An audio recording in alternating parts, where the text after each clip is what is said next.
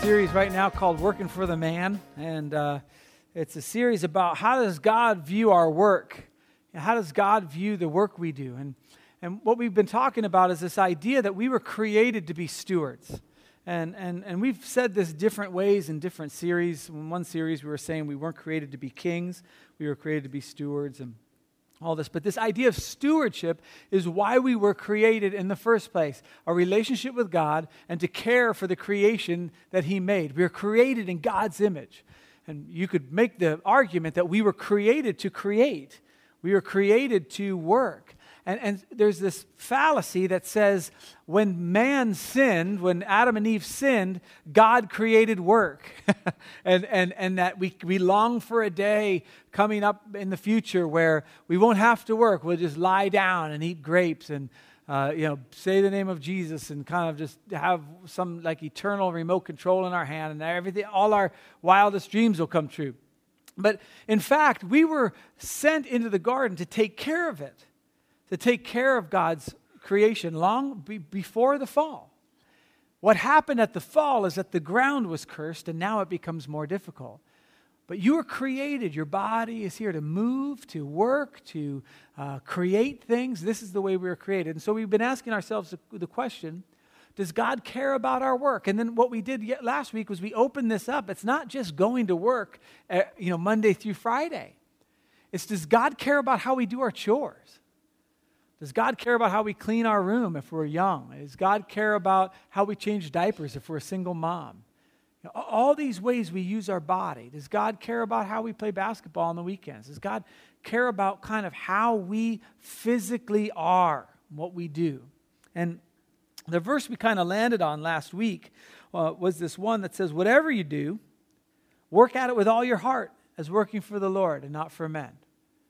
And so it's this idea that whatever is going on, however you're living your life, however you're, maybe you're retired, we do that retirement as unto the Lord, not as unto men. If, if, you, if you don't have a job and you just volunteer places, how you volunteer, you volunteer to the Lord. As you go to school, you go to school like you're going to school for God. If you're a stay at home mom, you're a stay at home mom for the Lord. So that's what we talked about. basically, the, the conclusion we kind of came to was this idea that there's no secular work and there's no menial task. We have this idea that I'm in full time ministry, so my job is spiritual, and then your job, uh, because it's in an office, is, is secular. Uh, the Bible doesn't support that at all. The Bible says there is no secular job and there's no menial task. Do everything as unto the Lord. That's what we've been talking about.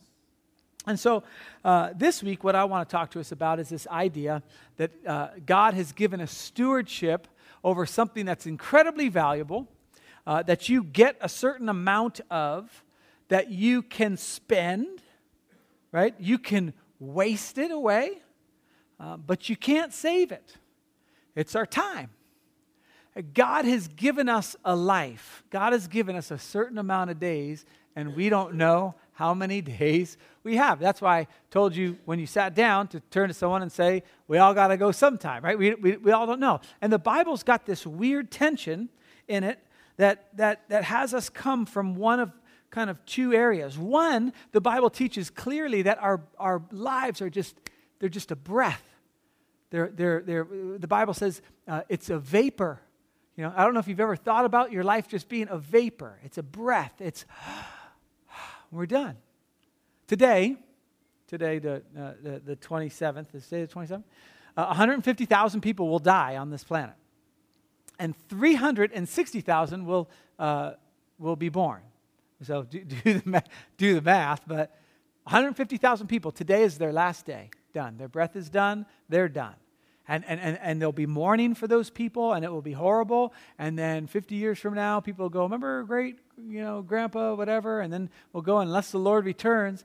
What god has given us right now for if you can make it through this sermon everybody here is stewardship of time a certain amount of time so the bible talks about this idea that we're but a breath we're but a snap of the fingers. We'll read a verse in a second that says we're a hand breath, which is mean we're just like as, as much as you can kind of do that when it comes to God. But then on the other side of the spectrum, the Bible makes it super, super clear that in this vapor, in this breath, in this lily of the field, the grass that grows up and is withered, this thing called our life, in there, how we spend our time can count for eternity. And so, so on the one hand, God's like, listen, you guys are nothing, you know, kind of, because He's God, He can say stuff like that.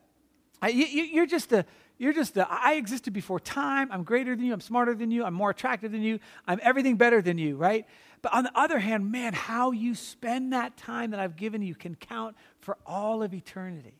It can impact the kingdom of God. And so you'll uh, read a verse like this one that says, Show me, O Lord, my life's end and the number of my days. Would that be terrible to know? Like, would that be terrible or exciting? I don't know. Like, if, if it's like you, you get an envelope from God, and He's like, well, here you go. I'm like, Lord, show me the number of my days. Okay. Uh, well, I take that back. Like, you, know, you get it, and you're just like, please be a big number. Please be a big number. You know, and you open it up. I mean, anyway, I'm digressing. Show me the number of my days. Let me know how fleeting is my life. You've made my days a mere handbreadth. The span of my years is nothing before you. Each man's life is but a breath. And then it says Selah, which means pause, which means think about that. Think about that. Your life is just like that. Is that exciting or depressing? You know? It's like, man, think about that. If our life is a breath, if it's just like this, and God has given us stewardship of it. And He says, in that time, in that breath, in that vapor, you can change the kingdom of God. How do you view your day? How do you view your week? How do you view your job? How do you view your house? There's a um, book that our staff went over called Seven Habits of Highly Effective People. I know it doesn't sound spiritual, uh, it, it's a business book, and it, it just basically goes over kind of you know, how to approach different situations and do it in an effective manner, okay? And um, in that first chapter, the whole chapter is called uh, about being proactive and so the, the whole thing is about you know stop stop whining essentially is kind of the, the, the first chapter it's like don't don't talk about your circumstances like oh, I, I would have really done well except my boss, or if I had a different wife, or if we lived in a different neighborhood, or whatever. The book is like, be proactive. Now, the problem with the book and the, uh, is really the source of strength for all of it is you. Uh, you know, reach down in yourself, pull yourself up from your bootstraps, and all this kind of stuff. So, so I was, you know, as we went over this as a staff, I started noticing, you know, the Bible actually does a better job of talking about this stuff than the seven habits do. Except the seven habits has this one diagram that's not in the Bible that I really like. It's called the circle of influence and the circle of concern. The Bible speaks directly to this, and we're going to get this in a minute, but I want to explain these two circles first, and then we'll get to the Bible. I promise if you're like, this is like a coaching seminar or a motivational speaker. Uh, my teeth aren't that white, but thank you. Um, so I, I want to show you the circle of concern. This is kind of all the concerns in your life. Now, I made up some of them. I, I don't know if they're all concerns in, in your particular life, um, but um, these are concerns that I've heard from people throughout my life that I was assured I really need to worry about, okay? And so uh, they're in there. Uh, mad cow disease is in there. The bird flu. Do you remember the bird flu? And anyone saw a dead bird, and like CNN would show up, and there'd be trucks, and they're like, I don't know, and like the, you know, they take tongs and put it in there, and it, we're bird. Anyway, um, all this kind of stuff that's, that concerns our life. And you, you, your list is going to look different than mine. Yours probably doesn't have shark attack on it, um, but mine does. And, and so, you know, it's kind of everything you're concerned about. Now, what, what happens is we begin to become overly consumed with this kind of stuff. You know, we start thinking in terms of like, man, what's going to happen with the economy? But we can't change it. And so we, we obsess and we go over all this stuff, all this stuff, and yet we're having no influence. So, in the center of that circle of concern is this thing of influence. And as you can see, the circle of influence is green and it touches on some of these things. So you can actually influence your kid. Well, I can't, but you probably can. Influence your kids. You might be able to influence your extended family. I, I put marriage kind of halfway there because, you know, who knows what your marriage is like. And then uh, your friends and your health and your retirement. This is, I just threw this together, so don't analyze it too much. But there's a set of things that you actually can influence. Okay? Now, the book says focus on the things you can actually influence, and you'll be able to influence more. Do you know where that's from? It's from the Bible. but Jesus isn't talking about you influencing your life so that your retirement looks good or you don't get the bird flu. Okay? Jesus is talking about influencing in your life for eternity and for the kingdom of God. He says it this way If you're faithful with little, you're going to be faithful with lots. If you focus on the stuff that I've given you stewardship over, okay? Your family, your finances, your time, your life, where you are at church, all these things. I've given you stewardship over that. If you're faithful in that, you're going to be faithful in more. And this is what this is what they say in 7 habits. It's like the more you focus on your circle of influence, the more it grows. So, you know, the hope is that if you see this now, this person who's, you know, been really investing in their kids and their friends and their extended family and their retirement. I don't even know why I put that in there, but uh, all this kind of stuff. Now, now they're beginning to influence more and more and more because people look and they go, wow, I, I, how are you doing that? I saw your whole family went through that horrible thing. How did you guys get through it? Because we didn't concern ourselves with the circle of concern. So in our house, I, I mean, I say this all the time. Lisa's probably terrible of it. I'll just go circle of concern. Like, you know, she's like, really, my day? You're like, oh, sorry. No, I'm kidding. Right? But, but, right? And so, so this idea that if we invest in the things that are important, we will make an impact. This is the Bible talks about this all the time. If we focus on the things of the kingdom, the kingdom in our lives will expand. You know how else Jesus says it? He says it this way Seek first the kingdom of God. And all these other things, they'll be added to you. You'll get them. It might not be the way you think you're going to get them. And so somebody really, uh, you know, who really like invests in their uh, thing of influence might have something like this. And the only reason I put this up here is to show you that no matter how much you focus on your circle of influence, you will never influence shark attacks. They're totally outside.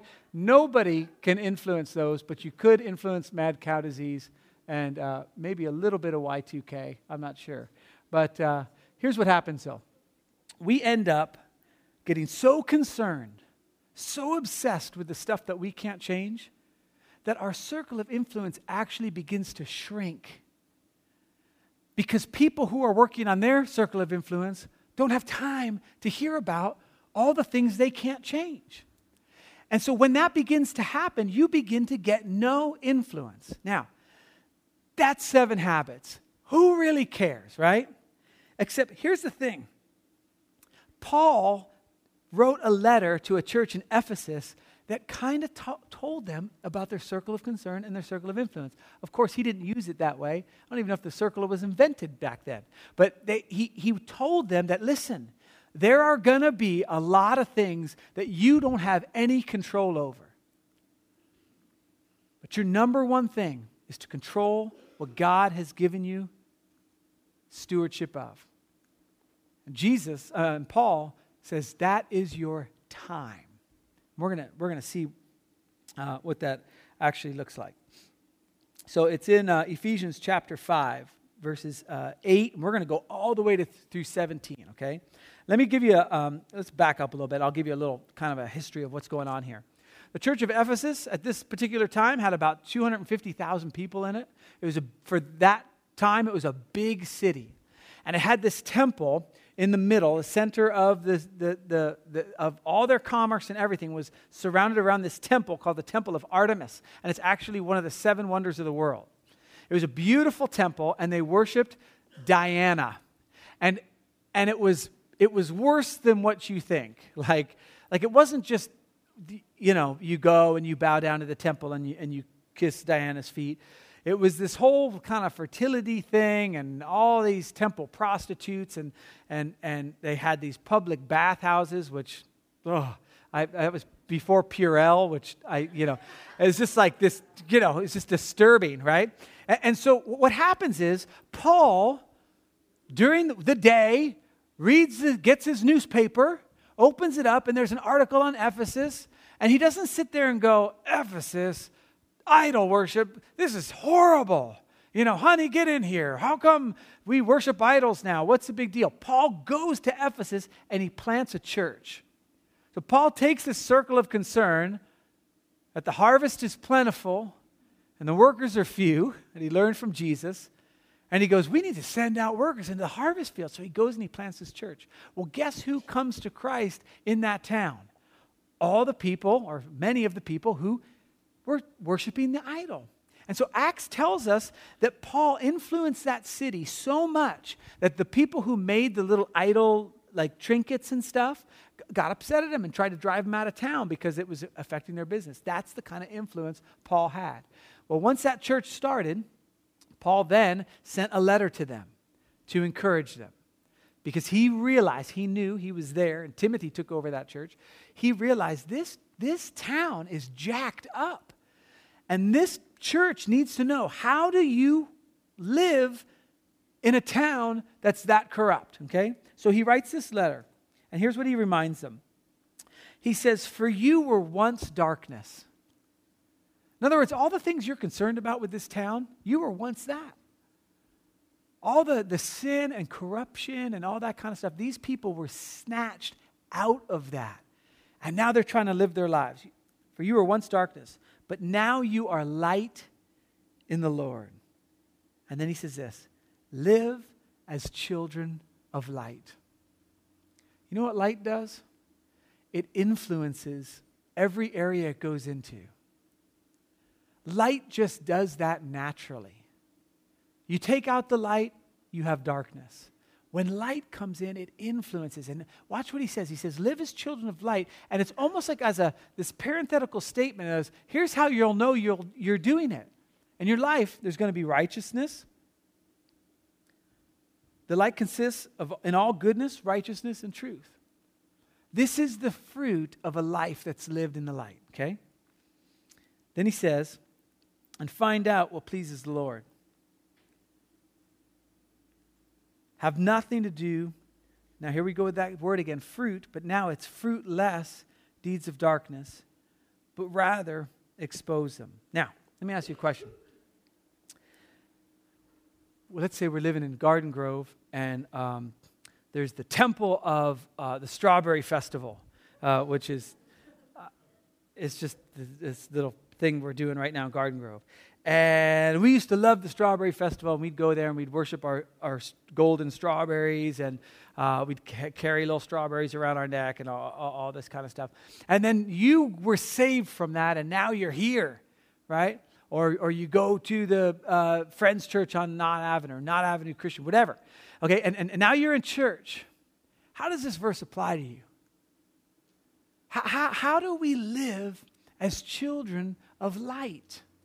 Now, if you think about it, you think, oh, okay, well, um, you know, know the Bible as best we can. That's good. Uh, pray, um, love each other. Those are all those are all really good things. How do we expose the deeds of darkness? Do we pick it and go over and you know, you know, golden strawberries, you know, no, down with the strawberries or whatever? Do, do we pick it? Like, how do we expose the darkness? See, let, let me tell you what I think. I think light just does that. I think if we're focused on the stewardship of the life God has given us, this breath, this vapor, we will begin to influence those around us. Now, watch, he goes on and he, and he starts giving us some ex- examples of this.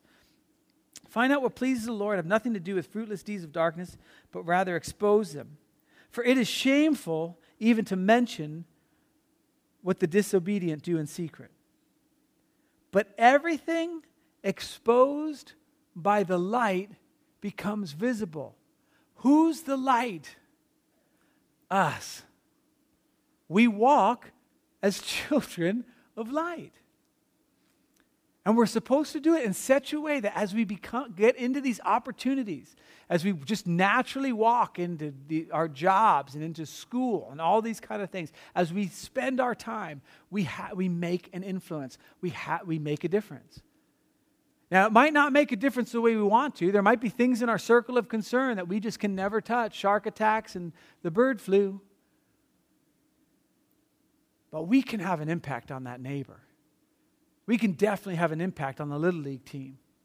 We can have an impact on the, on the bunco group that we go play bunco with or the, you know, whatever as we walk as children of light. It just becomes visible. It just happens, okay? And then um, this is a verse that if you have a high school uh, daughter or son, feel free to use this on them every morning uh, with a thing. It says this um, For the light. Uh, yeah, uh, for it is the light that makes everything visible. That is why it said, Wake up, O sleeper, rise from the dead, and Christ will shine on you. That's the new way you can wake up your kids. Wake up, O sleeper, rise from the dead, and Christ will shine on you. Listen, what's he saying? He's saying, Listen, guys, you're in this town, and it's dark. You're surrounded by darkness. Now, we can sit with the paper open all day long and lament about how it didn't used to be this dark. We can sit all day long and watch all the things to confirm what we believed in the first place.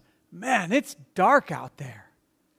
We can, we, can, we can read blogs, we can get texts, we can subscribe to things, we can do all this stuff. We can get all the information we want that confirms what the Bible says all along.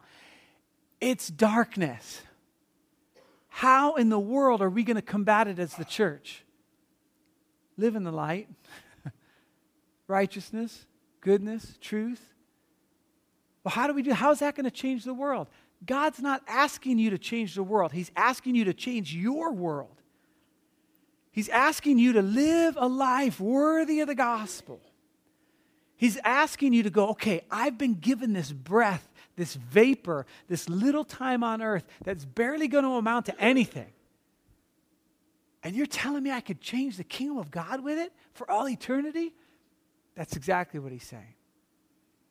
Okay, so let me show you what he says because we're getting to the, the main part of this. So, because of this, because we're in darkness, because uh, darkness is expelled by the light, because we are to live in the light, we're to be children of the light, we're walking to the fruit of the light, which is righteousness, goodness, and truth, and that anything in the darkness is fruitless, it has no value whatsoever. Because of this, Paul makes this radical statement. He says this Be very careful then how you live. Not as unwise, but as wise. Now, how do we do that? How do we live as wise people of light in the darkness? What example do you think Paul's going to use to live as wise? Well, if I'm going to be wise, I probably need to know the Bible. That would be a good example. Be, be wise, memorize lots of scripture. If I want to be wise, I'm, I'm involved in certain things and all this kind of stuff. You know what Paul uses? He uses your time as an example. He says, making the most of every opportunity because the days are evil. If you have New American Standard, it says, make the most of your time. If you happen to read Greek fluently, it literally means redeem the time. Redeem your time.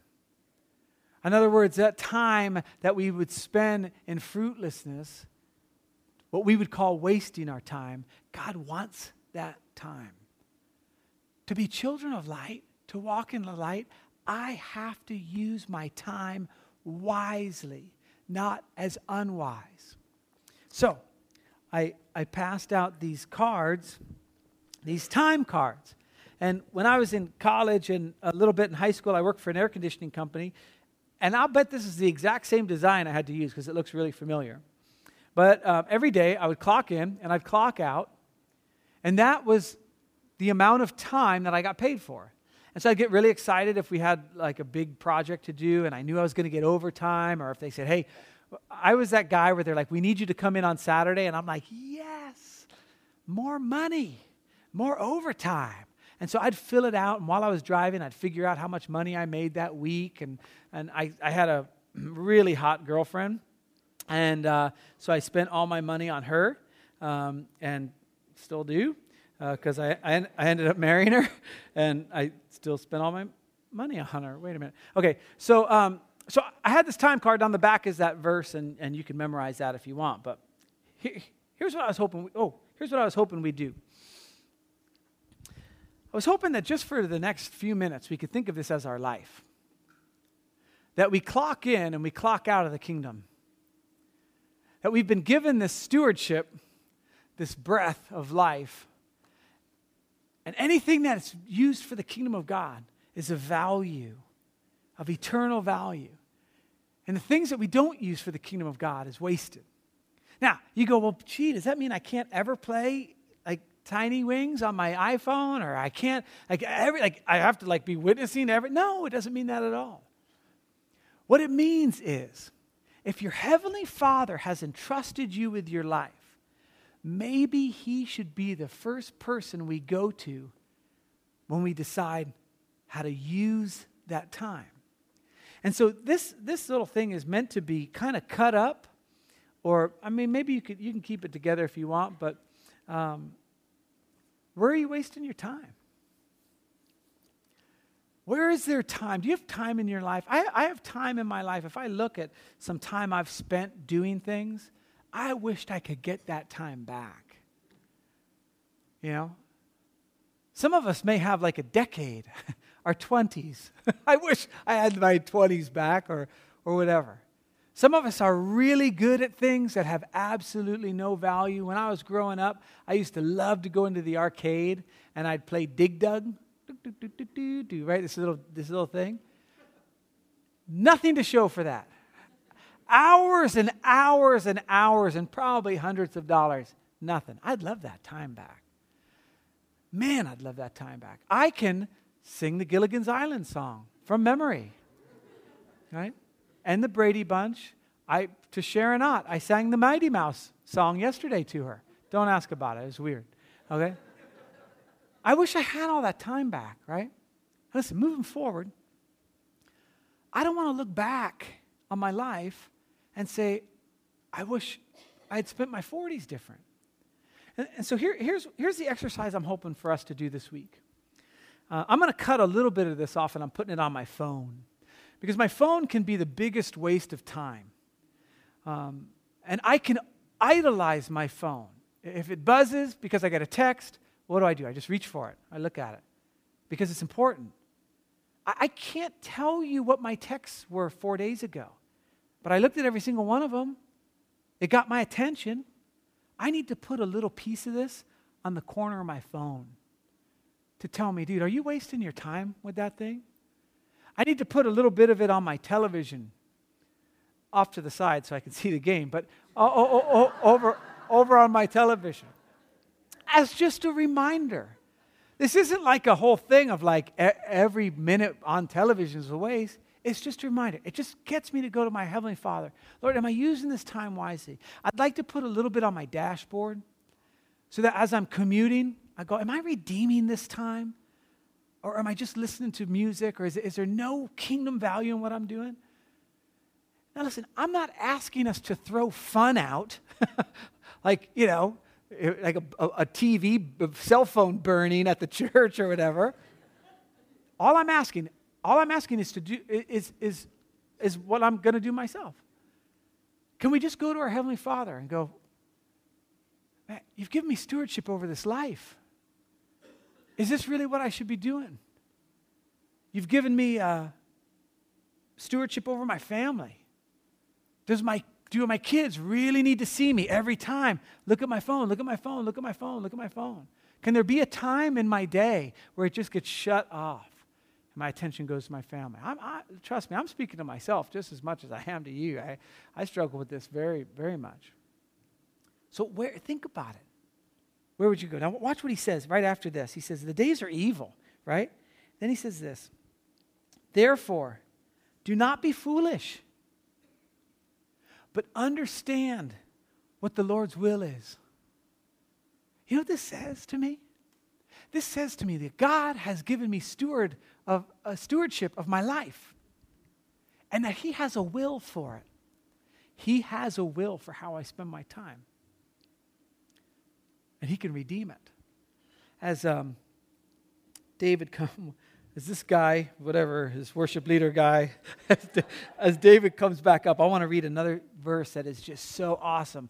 Uh, Moses wrote this psalm, and he's writing, and he's talking about like the anger of God and God's justice and how God gets ticked off sometimes. And it's really an uncomfortable read. Like you're like, ooh, you know, not anymore though. We're in the age of grace, right? I mean, like, you know, like Jesus and and the Lamb, you know, right? And and so you're reading it, and, and in, in the middle of this of this um, section of scripture that's talking about that God really cares about his creation and, and what we're doing. He really does. And so Moses is writing this, and then he says this. He says, Oh, sorry, uh, we'll, get, we'll get this. He says this. He says, So teach us to number our days that we may present to you a heart of wisdom. What did Paul say? And don't live your lives as unwise, but as wise. Moses says, Teach me to number of my days. Teach me to fear. What, is, what if the envelope said seven days left? What if the envelope said you got 30 more days? You got a year to go? How would your life change? How, what would become valuable to you? I think that's how God wants us to live now. Before we close, I just want to give you the, the kind of the main point. How we spend our time is how we spend our life. I mean, it seems so obvious. It seems like, duh. But we've, our life is a limited resource. The Bible tells us over and over again it's a breath, it's a vapor.